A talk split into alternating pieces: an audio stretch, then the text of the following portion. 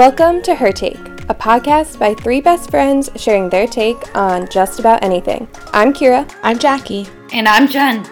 Thanks for joining us. Let's get into it.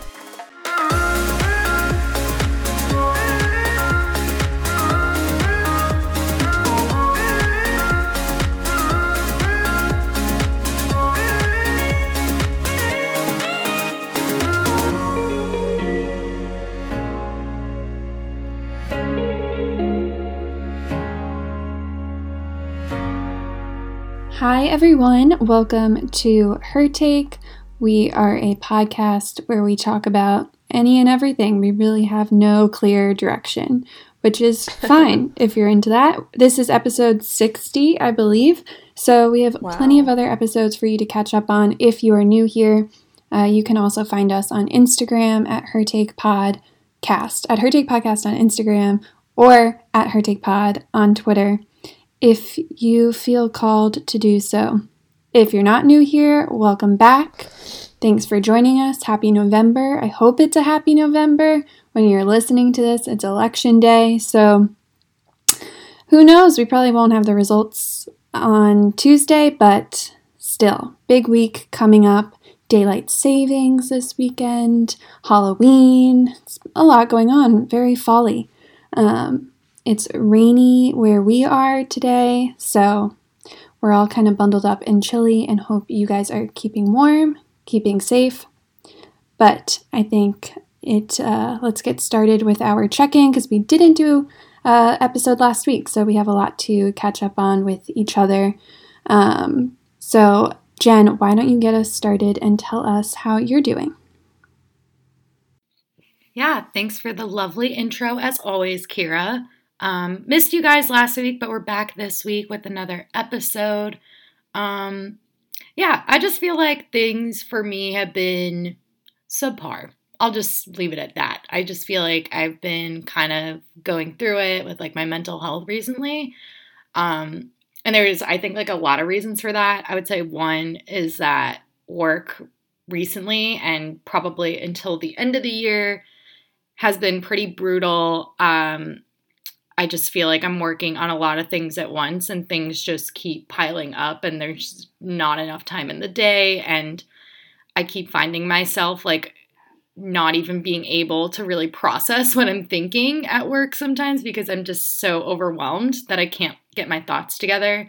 So I'm feeling really burnt out and I would really like to take some time off between now and Thanksgiving, but I don't think I can actually do that because I'm, I'm just too busy and I think it would actually cause some more stress. So that's like one reason. I'm also, and I've been feeling this way, but I've just been feeling like I'm in a rut a little bit. Um, just because I'm not moving to the city. I don't really know when I'm moving to the city.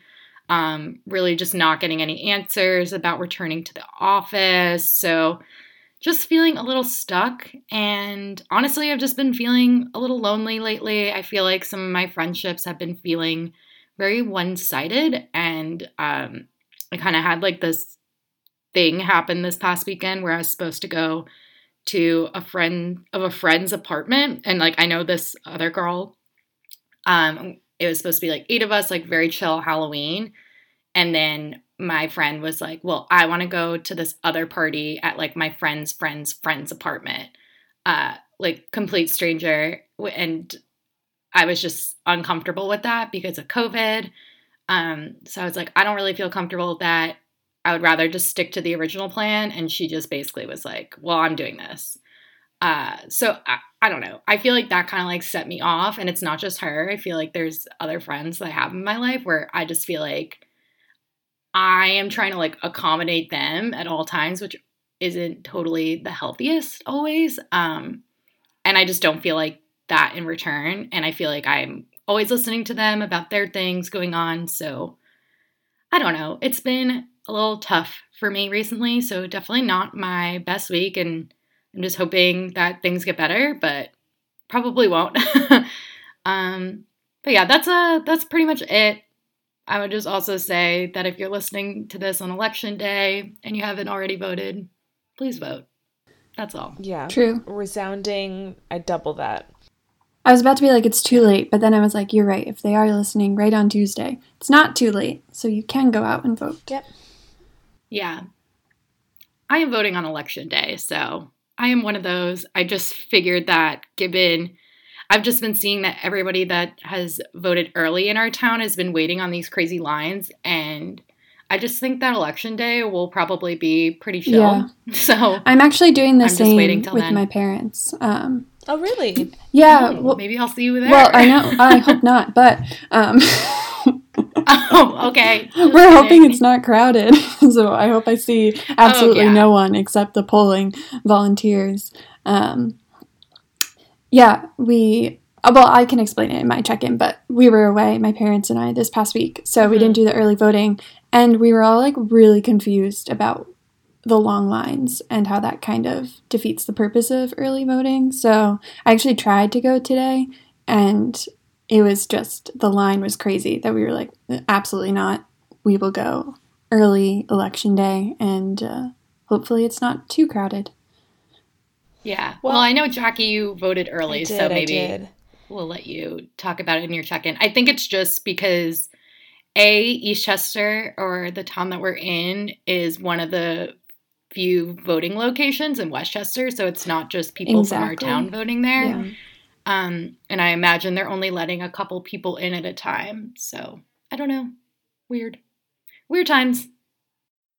Yeah, I um well, I'll just go right in. I did vote early. I voted on Thursday. Um they like the the county you can vote at like any of the voting locations in the county. You don't have to just go to the one in Eastchester, just like FYI, so you guys know. Um, and so other people know.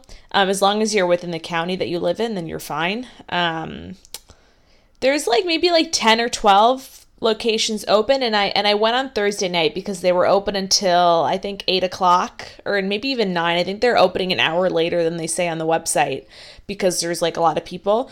And i'd say the whole thing took me about like 40 minutes like waiting online going into vote and like doing the whole thing. So honestly it wasn't bad. I mean i think like obviously since there are so many few I, like th- there's no way that they can like have every voting location opened on election day. I I mean like I think I think the the lines will be okay on election day because then you'll be able to go to your designated voting location. Right, right. Um so I think that will be fine, but I mean I think it is just like indicative though like if everyone tried to go vote on election day, I think it'd be crazy. Well, what's Um, crazy is I've never had to wait online to Right. vote. Me either. Like Me it's either. usually very Never. empty when I go to my normal voting location, um, and usually I go early in the morning. Anytime I've had to vote in person, obviously in college I did absentee. Um, so I think that's why it's surprising. But I think because it is like people from other towns coming, that's why it's such a long line. So yeah, hopefully no problemos. Yeah. I Yeah. think it'll be okay. I was just you know, Forty my mom minutes and I- is I not I bad. was- People were waiting like Yeah. three to five hours. Well, I went in the evening. I went at like 6:30 because they opened they were like opening from like 8 to 4, like 8 to 5 and I was like I work Right, right, right. through all that time. Um and so I just went in like one evening and I think cuz it was like in the evening like most people had already voted they were going to vote that day and it was also like kind of like a little drizzly, so I think the weather sort of kept people away. Well, today it was Um, raining, and so I thought it wouldn't be crowded, and there Right. had to be at least 100 people there. Yeah. It's insane. I think it's the last day to vote. We're recording this on a yeah. Sunday. It's the last day to vote early in New York. But I love that we have early voting now. Also, I love that people are out there voting. Like I'm I'm like this is great. I'm happy to see it. Just I'm not going to Yeah. wait in this line because Yeah. that's the whole point. I yeah, was, we should uh, always have early voting. I feel like this should just be Right, a it's thing. called is now. election day, not voting day, you know. Right. yeah Good and point. I, honestly like and this is a whole rant in itself but it is really um kind of ridiculous in my opinion that election day is on a tuesday so you either have to go before work or after It work should just be or a you have to go in the middle of right, work. it should be a holiday. yeah and and i know i think it's new york city and at least at my employer you can take time off to go vote. Right. and it's fine. Um but at the same time like just do it on a saturday I don't know. I mean, I think the issue is less for me that it's on a Tuesday. The issue is that it should just be a holiday because like we have plenty of holidays on Mondays. Right. If like fucking Columbus Day is on a Monday and people get the day off, Give us but you don't get a day, day. the day off once every even if it's just for the presidential elections, Right. like once every 4 years, it's ridiculous. And school, Uh, like schools are Right. off. Public Right. schools. We used to get off for election day, which makes no sense. You can't vote as a kid. I know. Well, my dad, Yeah. he works for the city. He's like a government employee, so he always had off. And I was always like, why isn't mom off? It's a holiday. Yeah. So, well, here's hoping everything goes well. Fingers I don't know. crossed. Oh. Well, I th- it's interesting too because so I went hiking last weekend uh, upstate and I saw my cousins like we were all like outside hanging out and I was talking to my uncle and I was telling him about early voting and he thought that I was talking about like mail-in voting, like as in sending in like your mail-in ballot. And I said like, "Oh, you can vote early now in New York." And he was like, "Yeah, but like I didn't want to mail it in, so I'm just going to go vote on election day." And I was like, "No, no, no, no. You can vote now."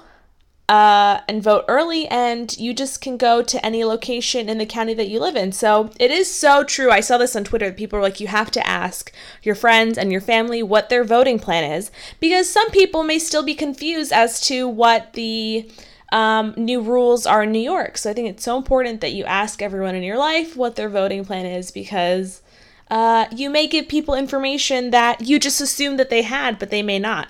So Right. so important. Thank you. I Yeah. love that. Yeah, always. Mm, Democracy. how are you? Else are you doing Um, besides voting life? Yeah, well, last night was Halloween, so it was super fun, and I took my nieces trick or treating, um, and they're so cute. My niece Camila was a tiger, and then Sophia was a mermaid, but she was the Little Mermaid. Um, they're so cute, and it was like pretty quiet. Um, lots of houses, like we, I put together like goodie bags of candy, and I think most people did that as well. And people just left the candy like on their front steps or at the end of their driveway. Um, and so lots of houses had candy, but it was very quiet. The street was, I was like, at one point we were on Oakland and we were the only group walking. And I was like, normally Oakland is like poppin'. It's, there's like kids running around everywhere. And obviously there's just less people, obviously because of COVID, but it was, there were truly, there was no sign of life. So it was a little Sad. bizarre. Um, yeah, we ended up seeing a few other kids and stuff like that, so it got a little bit better. But I was a little surprised by how few people there were. But it's better that everyone is safe, so definitely not complaining. It was just like an observation. Um, yeah, so really been enjoying fall.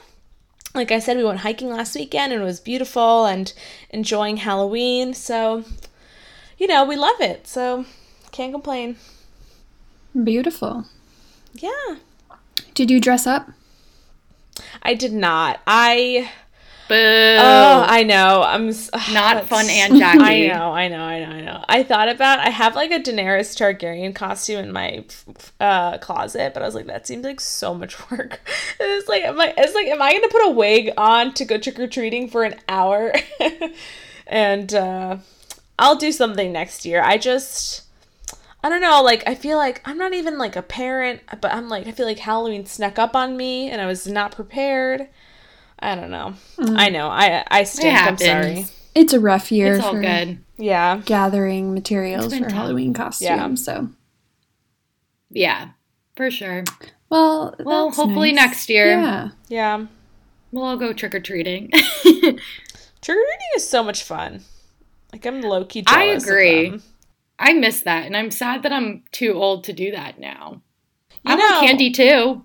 I mean, we did see in one of those, you know, those big inflatable dinosaurs that people dress up as. That like Mm-hmm. someone was dressed up as that, and I was like, you can't tell if there's an adult or a child in there. So I feel like you can just wear that and just go get candy.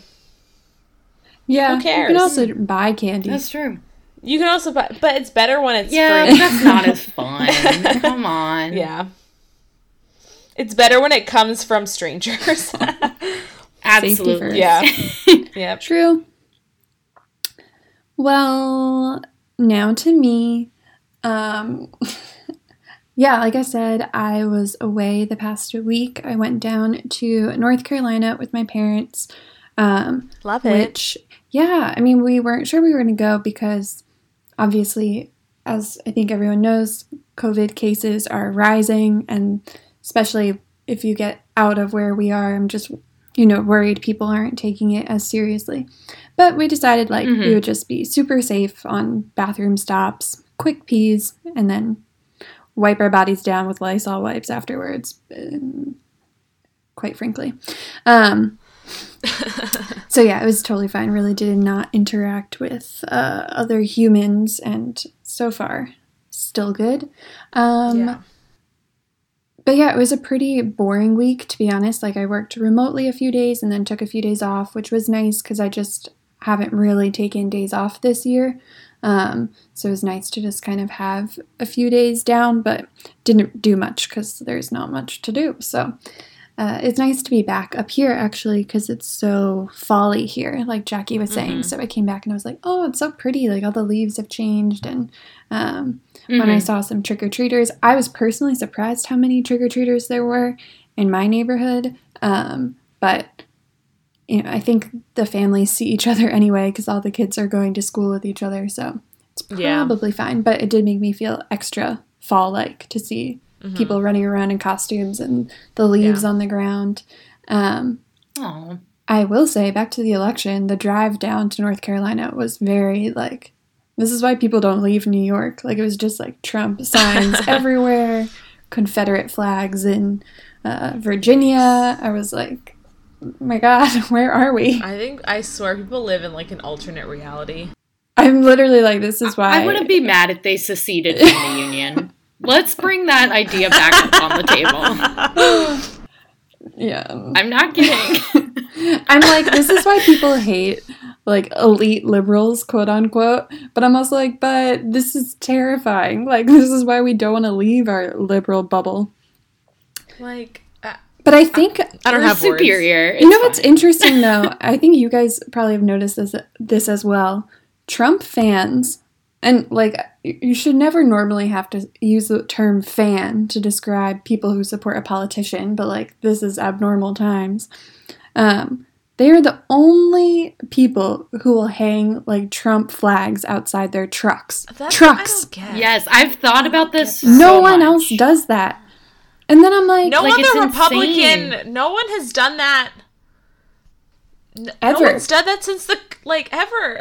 like I don't. That's why it gives me such like Nazi vibes. Is like Yeah, the Trump it- flag. it's such a like, cult. the It's fanaticism. devotion. Yeah. It's fanaticism. It's weird. It's a cult of personality. And so you see It so really much of is that. And then I'm like, what does this do? Like, you didn't just change my mind. Like, who is driving to the polling station and is like, mm, kind of undecided, sees a Trump flag and is like, well, that's a sign. Like, I just don't totally Yeah. get the need for all the signs.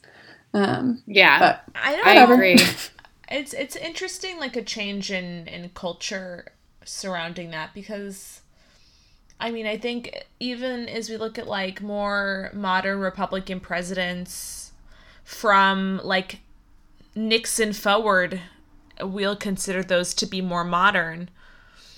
You don't you that that wasn't a thing. Like this sort of I don't understand like where this shift how it occurred. I don't I don't know. I mean, I'm not really sure. It's sort of bizarre to me cuz that you would never as much as like I'm proud to say that I voted for Joe Biden, I'd never hang like a Biden Harris flag Right. on my front on my non-existent flagpole. Like, you know what I mean? I think it's bizarre. it is bizarre. Um, it's very odd. It, yeah. it honestly is very like reminiscent of the Nazi era because th- that's just what it reminds me of. I've just yeah. it boggles my mind that people are unable to see how crazy and ridiculous it is to be so in love with a politician. Yeah. right. Didn't didn't It's uh, odd. your cousins have like Trump wrapping paper, Jen? Oh yeah. Yeah, and Yeah, did, is that how they give you? Is that how they wrapped your gifts?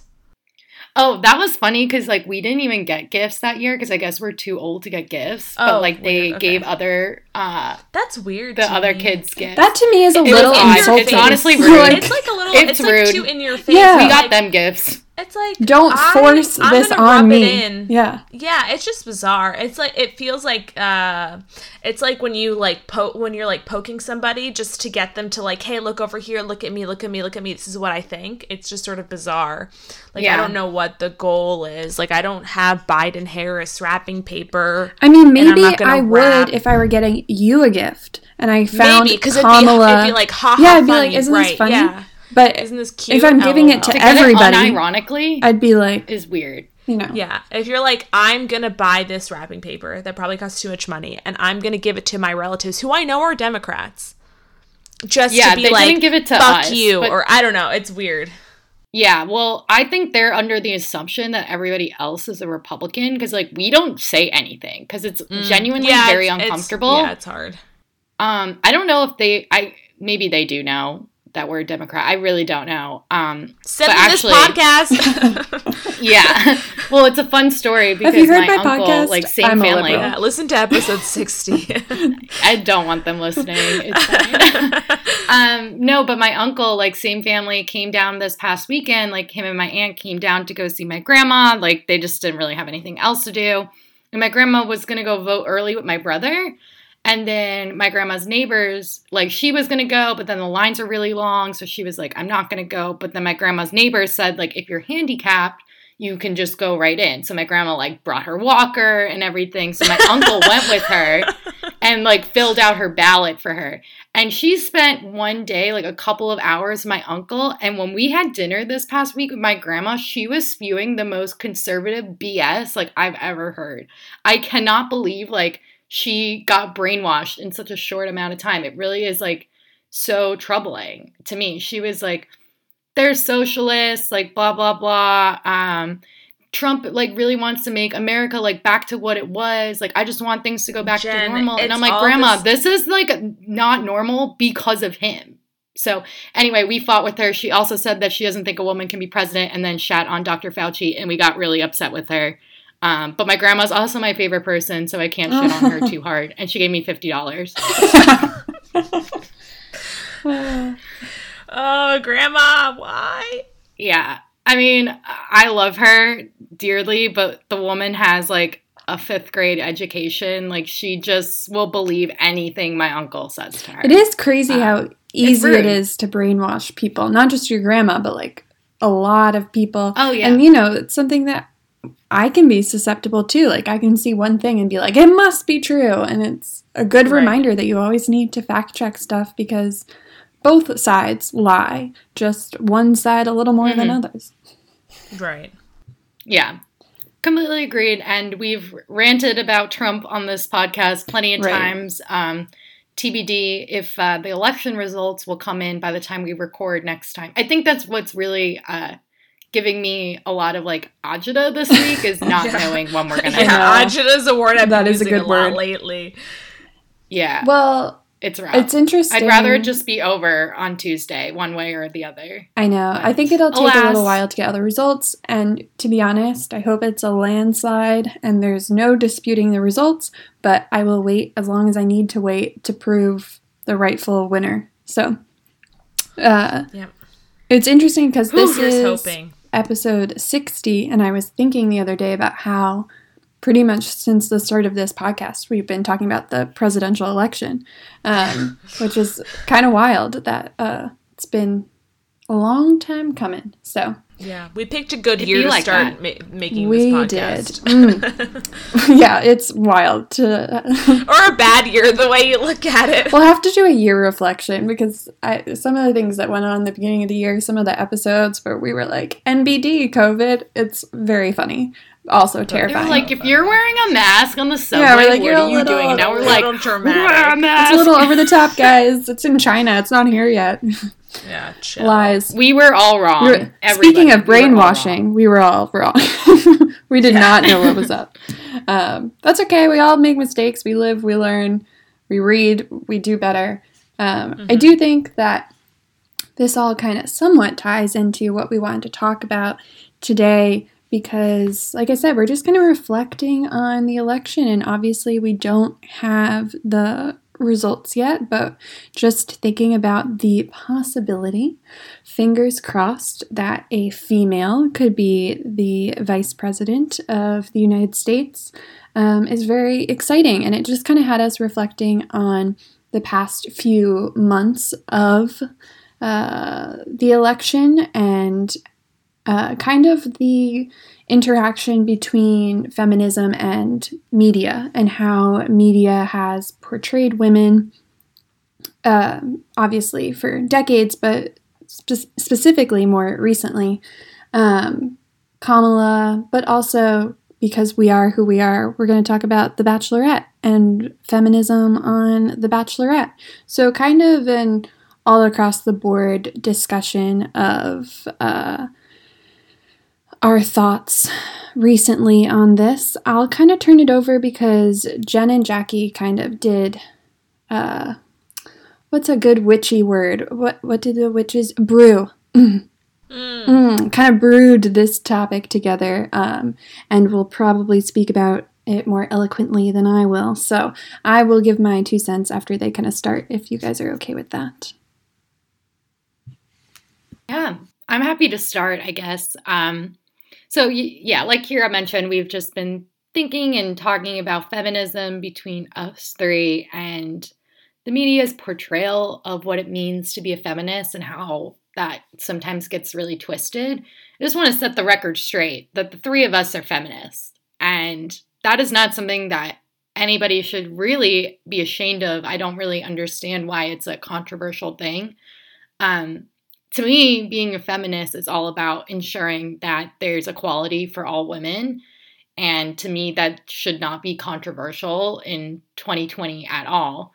Um, but it's also ensuring that women's voices are heard and that the issues that we go through are really understood. So, whether that's abortion or, you know, dating, like just things like that that I feel like hasn't really gotten the airtime that it has until recently has been really important. Um, and I also think one other thing to note is you think of feminists as women, but you know we need men as well to be feminists, and it shouldn't really be controversial. Now, one thing I will say is that it sometimes feel not not so much like in most media, I would say, but like in more conservative media, being a feminist is kind of seen as a bad thing and gets a negative connotation. And I think that they believe, for whatever reason, that being a feminist means that they want women to be superior to men, which is not the case. I mean, like, yeah, kind of sometimes. We joke that women are superior, but that's not like actually how we feel.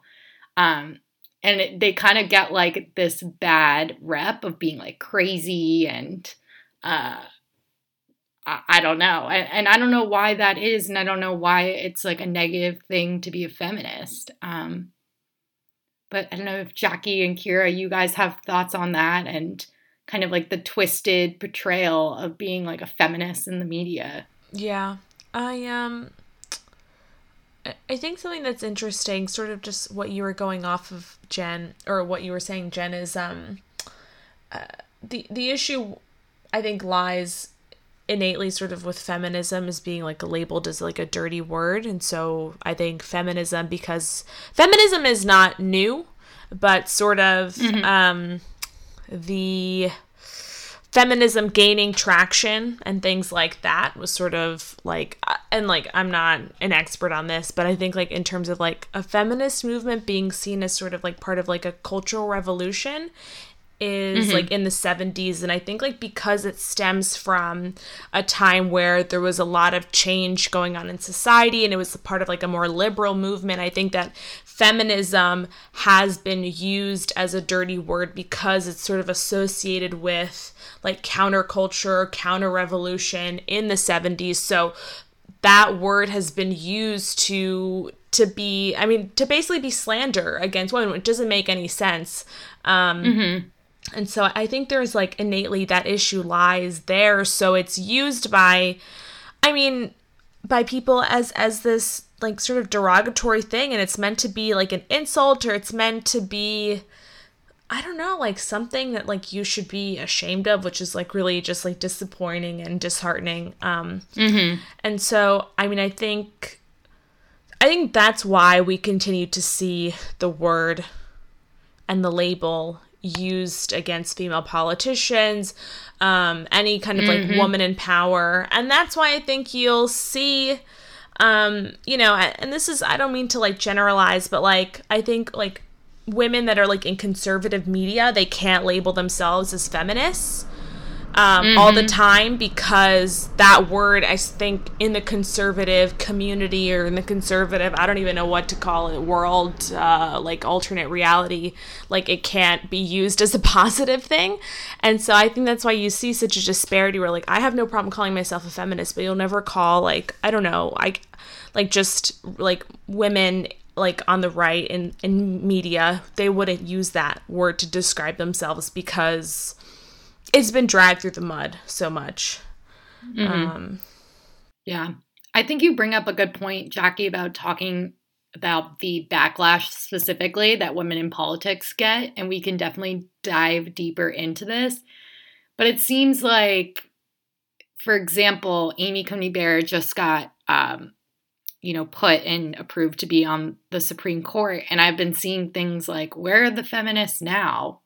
And the truth is that just because Amy Coney Barrett is a woman and has a powerful position in our country does not make her a feminist because of the things that she says and that she continues to oppress people who are not straight white men, basically. She's not pro choice. That's not a feminist stance. So it, it's not enough to just be a powerful woman in politics.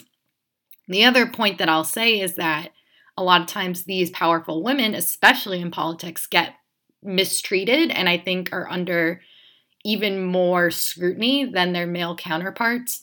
Um, you know, there was a lot of talk about Kamala when she was uh, when she was debating Mike Pence during the VP debates, saying that she had to not come off as too angry Right. or um, not tough. Like it's finding that right balance, especially as a black woman, which is you know, to me, ridiculous that she has to undergo that type of scrutiny um, and that it's not enough. And that just by default, Mike Pence has the upper hand because he's a straight white male and people just favor that inherently over being a woman of color. It's it's disheartening and I think we saw some of that backlash when Hillary Clinton was running for president, like that she was nasty and just because she wasn't this warm and friendly woman that it it almost um, backfired on her for some people, not for us, I don't think, but it it backfired. And there were a lot of people on the left that said that they didn't like her as a politician. Um, yeah. So that's it's tough being a politician and a woman because you have to find that right balance of being tough without coming off like a bitch, which is crazy. Right, but it's only a bitch if you're a woman. If you're a man, Right. it's exactly. powerful or whatever. Um, yeah, no, very interesting. I think, especially politicians. I mean, we hold all politicians to a high standard, but particularly women. Well, we should, uh, particularly women. Um, as we saw with Hillary, you know, you have to be basically perfect. And I think the reason Amy Coney Barrett, um, people on the right like hers because she's complacent with what a man would want. Um, Yes. yeah, they don't like women who are threatening the status quo, um, which obviously Hillary, Kamala, those kind of women tend to do. Um, I think the misinformation around the definition of feminism is a real problem. I mean, I've had friends in college who are women who were like, "Oh no, I'm not a feminist," and it, I was like, "Yes, of course you are." Um, it's just a misunderstanding about what it means to be a feminist. I'm like, if you think you deserve the same opportunities as the man next to you, um, or the black woman next to you deserves the same opportunities as you, you're a feminist. Um, so I do think that there does need to kind of be a social reworking of how we describe the who feminists are um, and uh, how we present uh, feminist topics in media. Uh, also, on the politician side, as you were talking about Kamala, you know, not wanting to come across like a bitch, there's also the whole portrayal of, you know, focus on how they look. And you don't mm-hmm. totally, like, I mean, this is, you know, maybe offensive to say given what we're talking about, but like, Trump never looks good. And nobody ever really talks about it. But if a woman goes up there, I talk about it. I'll talk. Yeah, exactly. but if a woman goes up there looking in that ill-fitting of an outfit, that bad hair, that bad makeup, the media would have a heyday with it. You know, it's such mm-hmm. a weird. Like, I'm like, why does no one talk about how horrible he looks? But you know, Hillary yeah. wears too many pantsuits, and you know, the media has falls down. Mm-hmm. Yeah, actually, the appearance thing is interesting because I watched. I, I think I talked about this on the pod. I watched um, AOC had a, a makeup tutorial, and I believe it was with Vogue. Yeah, and during that tutorial, she was talking about how women have to strike that balance because you can't go up there without any makeup on. But if you go up there with red lipstick, they say that you care too much about your appearance and you can't be taken seriously. Right. And it's troubling that women have to feel like they need to strike that balance, especially in politics. Um, but really, any woman that is in the media, uh, Taylor Swift has been a huge feminist advocate. I think she has really brought an attention to the fact that like she gets a lot of backlash because people say that all she does is write about her ex-boyfriends. But then someone like Ed Sheeran, who also writes about love and writes about his ex-girlfriends, doesn't get that same backlash and critique. Um, so it, it's just it, it's troubling to me that even as we start to bring these issues forward and start to critique the way that the media uh, will criticize, I guess, men and women or lack thereof. Um, even as we continue to talk about it, people just don't care. And it still influences the way that they portray or they perceive their favorite politicians. Yeah, I, I think something that you see happening a lot in, I don't even want to say like in the media, but I think women that are in media or that are notable, um, I don't know why, but people feel like they have a right to give their opinion that is unwarranted and uh, mm, not asked mm-hmm. for, and it's I don't I almost don't even have words to explain my confusion on it. It's like no one asked you to comment on the color of her lipstick, but you feel that it's your right to give your opinion on it for whatever reason. Um, and I think that's just you know, now I'm sort of talking about the double standard, but I think it ties in closely to feminism because there is inequality on how, you know, women are treated versus men um, in the media and in whatever, I mean, in pretty much every facet of life, women and men are treated differently. Um, and so, um, and, and like to varying degrees. Like, I don't mean that it's like all like awful um, whatever right so i'm not this is like a complex issue and i recognize that um yeah i was gonna say it's a whole other deep conversation yeah. but part of that is like when did we decide it's okay for everybody to give their opinion all the time like you don't have right. to share your opinion all the time yeah yeah it feels like that especially with fashion like when there's the met gala and you have these people who are spending days like critiquing and picking apart people's outfits. And it's like, who asked you? Yeah. More so the women, of course. And granted, the men are just not all of them. You know, Harry would never. Um, but a lot of the men, for the most part, uh, are just wearing your typical black tux. So maybe maybe there's less interest there talking about their fashion choices. But at the same time, it's like, who's even like why why is this even a thing? right. I think social media has opened up and I don't want to get too off topic, but I think it does relate. I, I feel like social media has made people feel like suddenly they have like this more intimate access to people's lives than they would have traditionally had 20 years ago. So I feel like people think that that gives them permission that like just because like someone posts a picture or like uploads a video or uses social media in whatever way they decide um, that that's like just like fair game. Um, and I think it has led women to be um, more vulnerable. And I think um and, and like I use obviously like I use my Instagram and I I live tweet the Bachelorette, which we'll get to in a second, I think. Um, but you know, I, I think it it has made uh it has like left us more exposed. Um, I mean, just because I think that double standard does exist, and like I, I think as like we continue to use social media, like as like as, as it's been used like for like campaigning and things like that. Um, I think it leaves women open to that scrutiny that wasn't I mean maybe people thought it before but like they didn't have anywhere to comment or put right, it, right. right. you know. Yeah, that's a good Um, point. I saw AOC was recently on a cover. I, I'm sorry, I can't remember which magazine cover it was. Oh, Vanity Fair. Oh, okay. And someone was like, this suit that she's wearing costs $14,000. Like, as if it's like a dig to her. Like, how could she spend that much money on clothes? I'm like, do you think she keeps the outfits that they wear for magazine shoots? Like, Yeah. this is styled by somebody. Everyone's an expert. That's on right? ignorance. like, come on. That's not how it works. You don't keep the clothes. There's a stylist who takes everything back. Exactly. Yeah. There's security there to make sure you don't steal anything. I'm sure. Yeah.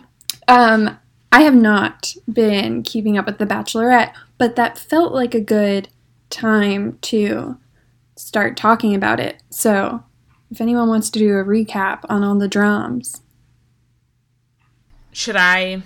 I've been live tweeting it. I've been having a lot of fun. I, I think the reason why we wanted to talk about the Bachelorette a little bit, and like, so it doesn't seem like such an incredible twist of the topic. I think um, this season of The Bachelorette features Clare, Clare Crawley for now. Um, and Ooh. she is the oldest bachelorette, as they've made very obvious to all of us. Um, and there has been a lot of drama happening in the very short amount of time where, I mean, essentially it boils down to. Um, like Clare Crawley having this like weird version of like female empowerment, but basically like she's now obsessed with like this one guy. She's now obsessed with Dale, and it's just like all of the other men are obviously like you don't even want to be here. You don't like us, and there's been like quite a bit of drama just like among between like Clare and some of the men, um, and just like I feel like there there was an incident where one of the contestants who was like kicked off of the show like after this whole blow up but he basically was like i expected way more from you um, from the oldest bachelorette which to be fair followed a game of strip dodgeball which like he was not in favor of which i also agree was like pretty distasteful. Um, but I, I think like something that like the bachelorette has like brought up about like there's always something to judge a woman on and it's like she's always got to be like act, she has to act a certain way based on her age and like based on her looks and um i think it just like continues to like to to send the message that like women like there there like there's always something to to pick at um wait, I have some I don't know. That was like a bad summary. Yeah, but I yeah. I don't. I'm kidding. Wait, should we let Kira ask the questions Well, maybe and then Jen. we'll get to Maybe Jen. Phil. Or- Jen go, and then I'll ask my questions. Okay. Um no, I was going to say I think it's interesting Jackie that you bring that up because the bachelorette is not necessarily a woman in power, right? Right. No. And yet she faces the a- a similar amount if not more scrutiny. Like especially the bachelorette. Actually, you know, most of the leads face a lot of scrutiny. Like we really tore into Peter Right. last year, rightfully so. Um but especially the bachelorettes I think come under a lot of fire and like need to be uh the perfect bachelorette. I will say though, I I think with Clare, she preaches this uh, story that she's like a feminist and um, a woman who is empowered, but at the same time, I think that she is using that as an excuse to not really treat the contestants on the show with respect, to be quite honest. Um, Yeah. to summarize, as Jackie mentioned, she basically is fixated on this one guy on the show. And It's been two weeks. of that, it's been two weeks, yeah. And but because of that, she hasn't really given some of these other guys a chance. With the Yosef drama, that was warranted. He deserved to get bitched out by her, to be quite honest. Um, not because he was necessarily wrong. I see where he was coming from and feeling like what he's saying what Clare did, making the guy strip during dodgeball. We have to also keep in mind this show is completely contrived. That was not Clare's idea. I don't think. I think that was probably mostly the producer's idea. Um, regardless, I understand his point of view. The delivery and then subsequent disparaging of Clare was uncalled for and not okay, and deserved him getting kicked off the show and him getting yelled at. However, the way that she has been treating some of the other guys, such as getting mad at them for not immediately pouncing to spend time with her, um, cutting hot Brandon, uh, not giving the guys a rose on the group date, and then her disaster date with Zach J. Um, I mean, the Zach J stuff was uh, understandably uncomfortable for her, but it has shown to me that she she thinks she's a feminist and thinks that being assertive makes you a, a feminist. And while at times I appreciate her no BS attitude, I feel like in reality she has some like deep rooted insecurities and like deep rooted issues that need to be resolved through Right. therapy. And she's using like the feminist facade as like an excuse for her mistreatment of people. Right. Um, We're always recommending therapy to the Bachelor contestants. Yeah. One episode was Yeah. like literally therapy. It was weird. Um Yeah. And and the one thing I will say is like I have seen online like someone was like is this sexist the way that we're critiquing Clare? And like I said, I think The Bachelorette does come under a lot of scrutiny. That's just kind of how the show is. Yeah. That's what happens when you end up becoming the lead on the show. I will say that we have had assertive, strong feminist bachelorettes in the past, like Hannah B, Rachel Lindsay, and I think overall people loved them and loved their assertiveness, but it was because they did it in a way that wasn't like like disrespectful to the Right. cast members and it was like warranted. It wasn't Yeah. happening multiple times an episode. Like this to me signals that like Clare has deeper insecurities that like she needs to to sort through. she's using her like proclaimed empowerment as an excuse to be like rude to people which i think is like part of why people Yes. such as myself and jen are i think bothered by the behavior because like the guys seem like nice these So seem like fairly normal about? so there was It honestly is like things that I don't feel like it's very it's very bizarre. so they were on a group date and it was the cocktail portion of the date.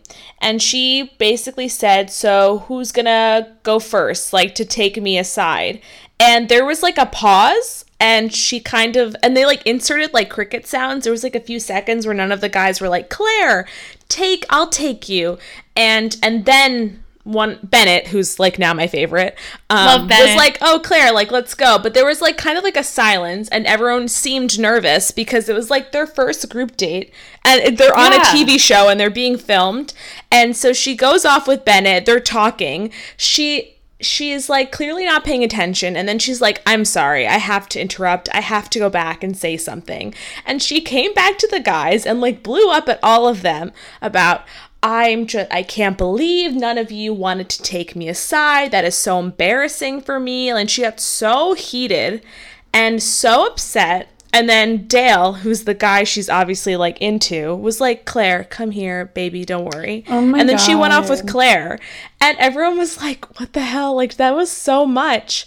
And then, um, God, what was even the other stuff? I don't even remember. Well, she cut Hot Brandon because Oh, yeah. she, they were talking and he said something like generic, like, "Oh, when I heard that you were the Bachelorette, I knew I had to come." And she was like, "Oh, why, why me?" Basically, and he was like, "Oh, well, you're beautiful." And, t- And to be she's- fair, he didn't answer it in the best way. Yeah. But she just immediately got so mad at him and cut him from the show and eliminated him right Wow. there. And that to me Yeah. is why it feels like it's like some deeper rooted insecurity issues because she's like getting really mad about little things that like could hurt her ego. To me, that sounds like she's looking. She's looking for something wrong because she spoke to Dale before the show started and knew she was going to leave with him the whole time. Right. That could be true as well and is definitely a theory. Like she's really not giving these other guys a chance, which is not fair to them because they're coming on the show too. They're giving up like their job. They had to quarantine. Like this has been a production for them as well. And it really is just um in my opinion not very respectful. So yeah. And then one of the other big moments was they all had a group date and there was a roast and Margaret Cho was there and the date card said don't take it personally or something like that or she told them to not take it personally and all of the other guys Dale was not on the group date but they brought in the other guys to be in the audience. So Dale was there. And all of the guys they didn't roast Dale the entire time but all of them had jokes and roasts about Dale. And she in her like commentary that they give like on the side she said that she was getting so heated and she was so confused and was getting so irritated as to why all of the guys were making jokes about dale. And then on the cocktail portion of the group date every single guy that she pulled to the side or that she had side conversations with her first question was like so why did you make fun of dale like what was that all about every guy and they didn't talk about Yeah. anything besides dale and she was like so upset and she was like she her date card said don't take it personally and she took everything personally and it was Like just Dale so I don't bizarre. think took any of it personally. i think Like, dale, was more just laughing. like oh my god like i think he was probably just like oh let this end but he was like fine like he's fine he's obviously they're they're together obviously so like he's fine Yeah, they Um, probably won't last, which will be too bad because she threw Right, away this whole 'cause she opportunity. wasted this. Yeah, Um, yeah, and, and so I think like the show has just like Clare has been like just sort of an interesting lead because I think she's like tried to like assert herself to being like um sort of like uh like strong and like powerful, which is like fine, but I think in the process she's like taken these men down and sort of has been knocking them down a peg. Um, which has been like uncomfortable to watch. Yeah, Um, it has been very uncomfortable and I think that's why I really just don't like her as the lead. Like I don't I don't feel like I'm even really rooting for her to be honest. Um and it's upsetting to me because I feel like the producers have been really bad at picking leads recently and I just don't understand why.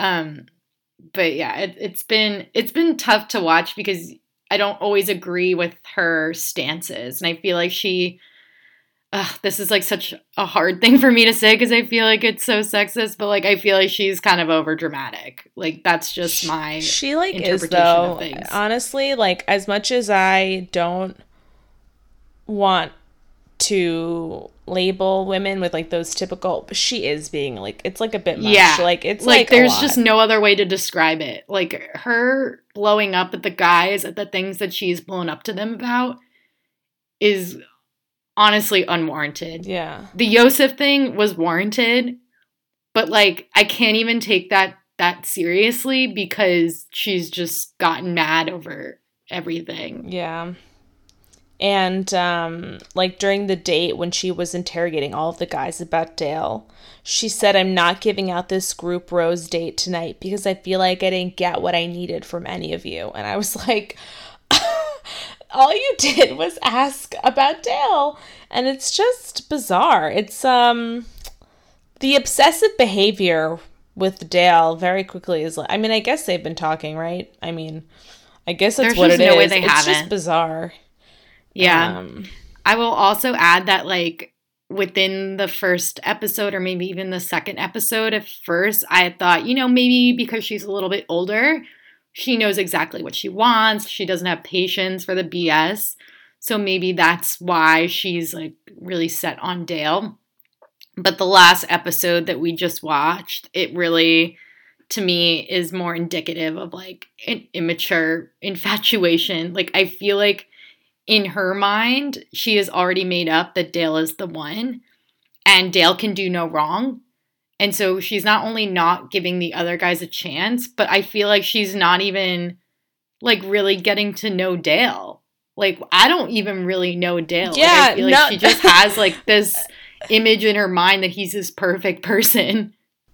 Yeah, it's kind of interesting because she keeps talking about Dale. So great. He's just always there.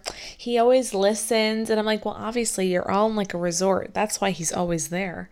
Um, but um, it just sort of, I'm like, oh, I, I don't understand like what's so great about Dale. Like she keeps saying like Dale's so great, so amazing, and I'm like, show me what what do you mean? what I- what I don't understand.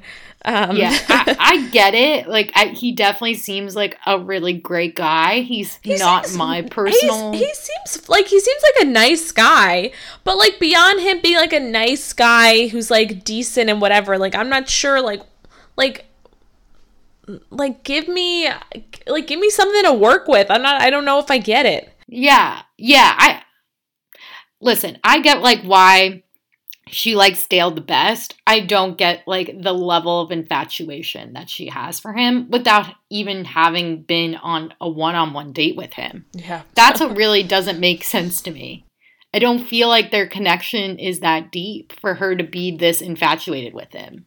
I'm like stressed out from this recap alone Yeah.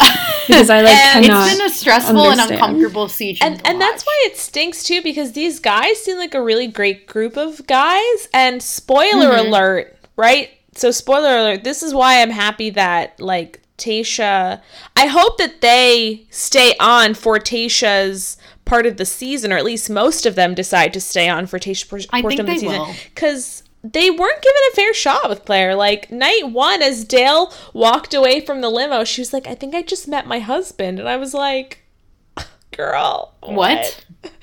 what is Yeah. going on? I feel like they Yeah. never got a fair shot, so I hope.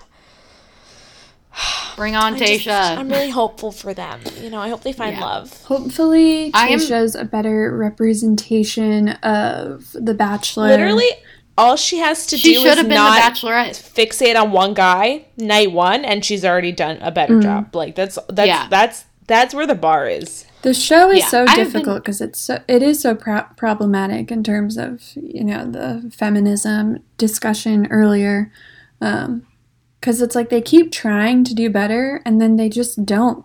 Like the striptease discussion you guys were having, like that is such a problem because it is kind of a double Yeah. standard in the It other is way. such a double standard, right? you would never if have they women did do that, that to women, Yeah. it would not work. And it, you know, it's like honestly, like it was uncomfortable to watch. It truly, it felt like it was very degrading. I felt like I felt really embarrassed because in that situation, it's like, do you feel like you can say no? Right? I don't think so. And so that's like an issue with like consent. Yeah, yeah. That's a whole rabbit hole and a whole other thing that I don't think we have time to unpack.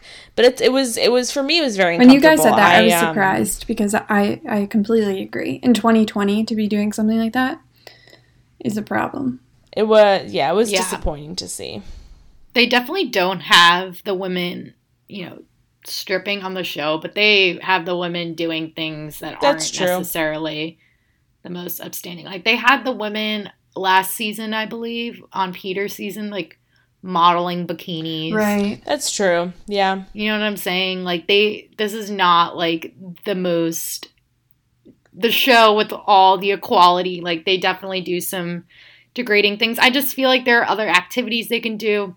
But at the same time, like we can't sit here and blame Clare. Like I don't think she really had Right. much authority in deciding what the activity was. Um, so, anyway, problematic show. I am excited for them to bring Tayshia on. I believe that this week's episode is where shit hits the fan and Yep. Clare leaves. I I don't I would know. tune in, Kira, honestly. Yeah, this is the gonna episode. get I don't know like how I don't know it if you all inspired me, unfolds. but we'll.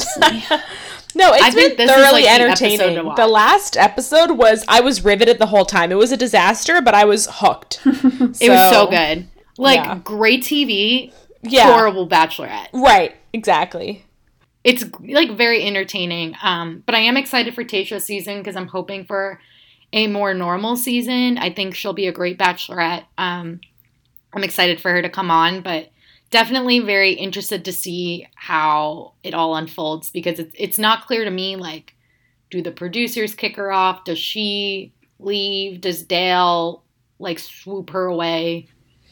Who knows? Interesting. TBD.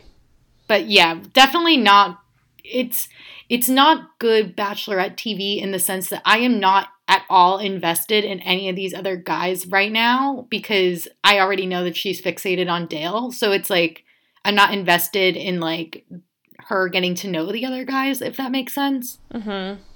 Um, but we love Bennett. Bennett's a fave. I did not true. slide into his DMs. Yeah. that was my favorite part of the week. Um, Oh God, no it. answer. Sadly, Mm, Ugh. stay tuned. Could Yeah. happen. stay tuned. Stay tuned. Well, in typical her take fashion, we dug up a few rabbit holes and then didn't really go down all them, so it was kind of sporadic, but I still think it was a good conversation. Hopefully, you enjoyed and maybe you were inspired to start the Bachelorette or got a nice reminder to go vote. You know, that's how we roll all over the place here. But I Mhm. think we should move on to the rest of our hot takes besides The Bachelorette. So, Jackie, is there anything else you want to talk about? Uh, yeah, I have a bone to pick with the Great British Baking Show. Um, I started watching the new season that they began filming this year. I think it was over the summer, and it's been premiering in the UK, and it's still not all the episodes I think are up on Netflix yet. But they had okay, so it was Bread Week, week three, and Paul Hollywood for the technical challenge had them make six rainbow bagels, which first of all, atrocity. Second of all, he had them make bagels in like two hours and 45 minutes. And I'm like, do you? Paul Hollywood claims to be the self proclaimed king of bread or whatever. And I'm like, that's not how you make a bagel. You don't get to make a bagel in two and a half hours. It was just very bizarre. And I don't understand why they had them make rainbow bagels because if a rainbow bagel is going to be rainbow, then it has no color, no crust. And it's just like a soft, sad looking bagel. Like, you know, those like bagels that come in like those plastic bags at the hmm. supermarket? Awful. It was like that. And I was like, who the fuck thought Well, this was a British. good idea? Obviously, They don't even Paul know- Hollywood- It was terrible. Yeah, but terrible. I'm like, yeah, but he like they also have like they have like French Right, right, right, patisserie. right. They had they did a babka, which is like a Jewish Ukrainian dessert. They do things as far as I understand, they do things like in the legit way. And they've had other challenges where they leave bread. I think they've- they've only done this like once or twice, but they I think it was like also for bread because it had to rise overnight. They had them start the challenge the day before and they left it rising overnight and then it came back to it. And I'm like, if you really wanted to do like the bagel that badly, you could have left it. You could have done something. Um and I'm just like, what the fuck is this? Like, what is going on? And it was just like really disgraceful. And I was like, let me see what other people thought of this. There are many articles that people have written about the rainbow bagels, and someone tweeted, Paul Hollywood's rainbow bagels are anti Semitic. Oh That's amazing. I was like, I'm oh my lie. god. So funny. I'm not gonna say it's anti-Semitic because I'm not Jewish and I don't get to say that. But I thought it was hilarious Oh. that someone tweeted that, and I was like, honestly, Honestly, can't Paul blame you. Hollywood looks down Um, upon American cooking and baking so much. But if you can't even make a bagel, yeah. But I'm like, bye. can't make a bagel. Yeah. I mean, none He of the has, like, bagels whole came other out well. Not a single one of them came No, out. No, and well. they were all a disaster. And they were why all a rainbow? disaster. I'm like, Are yeah, they trying because to be like Pride Month? well because it's it's I more. don't. That's also another thing. A rainbow bagel like is gross. Like it looks disgusting. Yeah. I've never had a rainbow didn't bagel. we- But- No, We you don't do it, yeah. because like like I said, like the rainbow bagel for it to really look like a rainbow, it has to be like has to have like a very Right. bad crust. It can't get brown at all. what a shame. Yeah. so it, you have an undercooked bagel. Yeah. It was like it was awful. I mean, part of me thinks that the reason the bagels had to be rainbow was because it's harder to tell if they're cooked, and then you have to have like the rainbow aspect of it, which is more difficult. Um, but yeah, none of them came out well. don't. I will say the season has been a little weird in the sense that I feel like the challenges are like not that hard, but yet things are are going awry. like I believe it was last week they made the contestants make brownies. Like it, it's just Yeah. odd. It's That's been the one I just season. watched. But they all did kind of bad. Like Yeah. no one had a great Hmm. brownie. Like one of the contestants, her brownies were like raw and they were running all over the place. And I was like, "Girl, what are you doing?" Yeah, it's been. I've been kind of waiting for it to all odd. come out so I can just binge it. yeah. Yeah, There are So seven episodes, binge so you can watch. Yeah. Yeah, I think we're. Oh Mm-hmm. my god, are we halfway through? we're more than halfway through. Whoa, it's been going so quickly. Didn't even realize.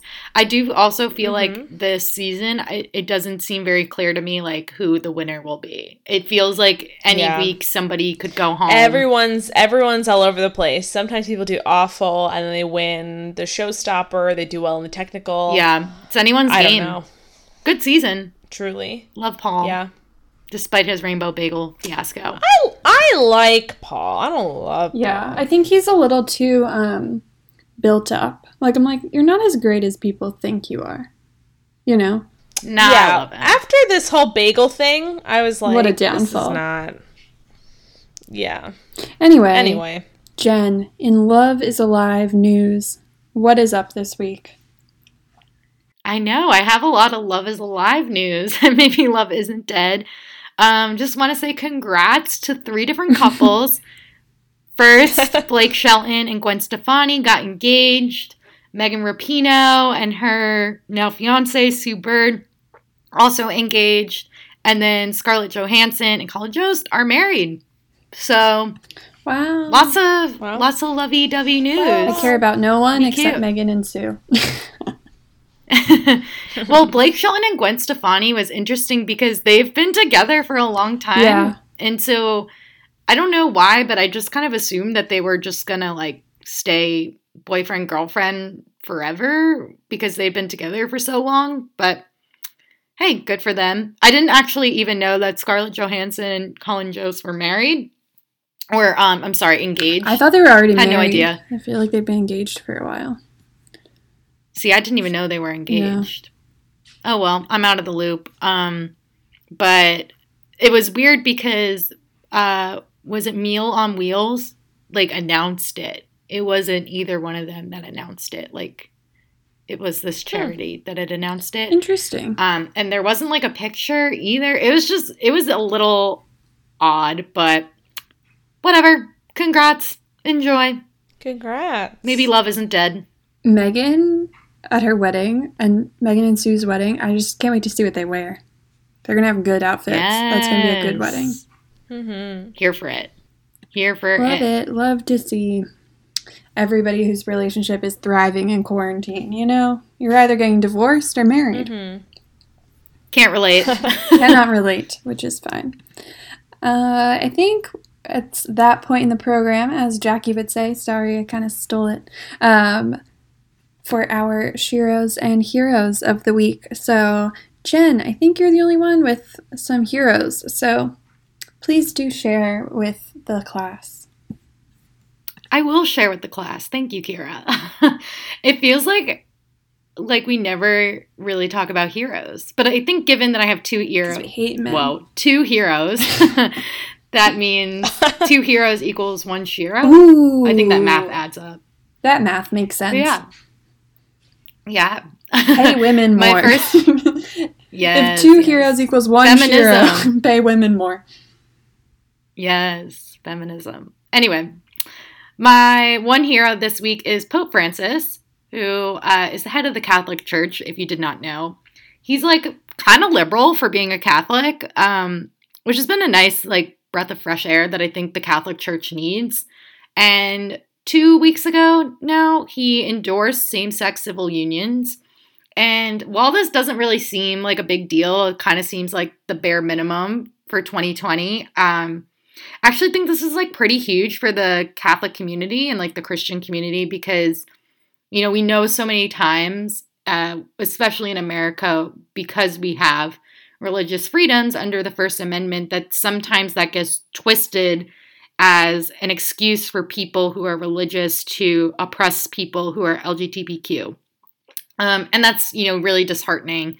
So I'm hopeful that, you know, potentially this announcement and this uh, endorsement from the Pope will, uh, you know, enable people who are Catholics to be more accepting of people who are gay and lesbian and bi, at least. Um, so, you know, optimistic for a world that uses religion more as an excuse to be inclusive and loving of all people.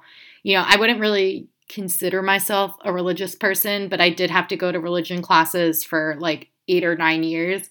And the one thing that I did take away from everything was that, like, God and Jesus is accepting and loving of all people, regardless of who they are. And I hope that that you know foundational uh, pillar of Christianity is uh, utilized more to be more accepting of other people, rather as a rather than a weapon of oppression. So, you know, that's a it was like kind of big news, I would say, that he he endorsed that. So, thanks, Pope Francis.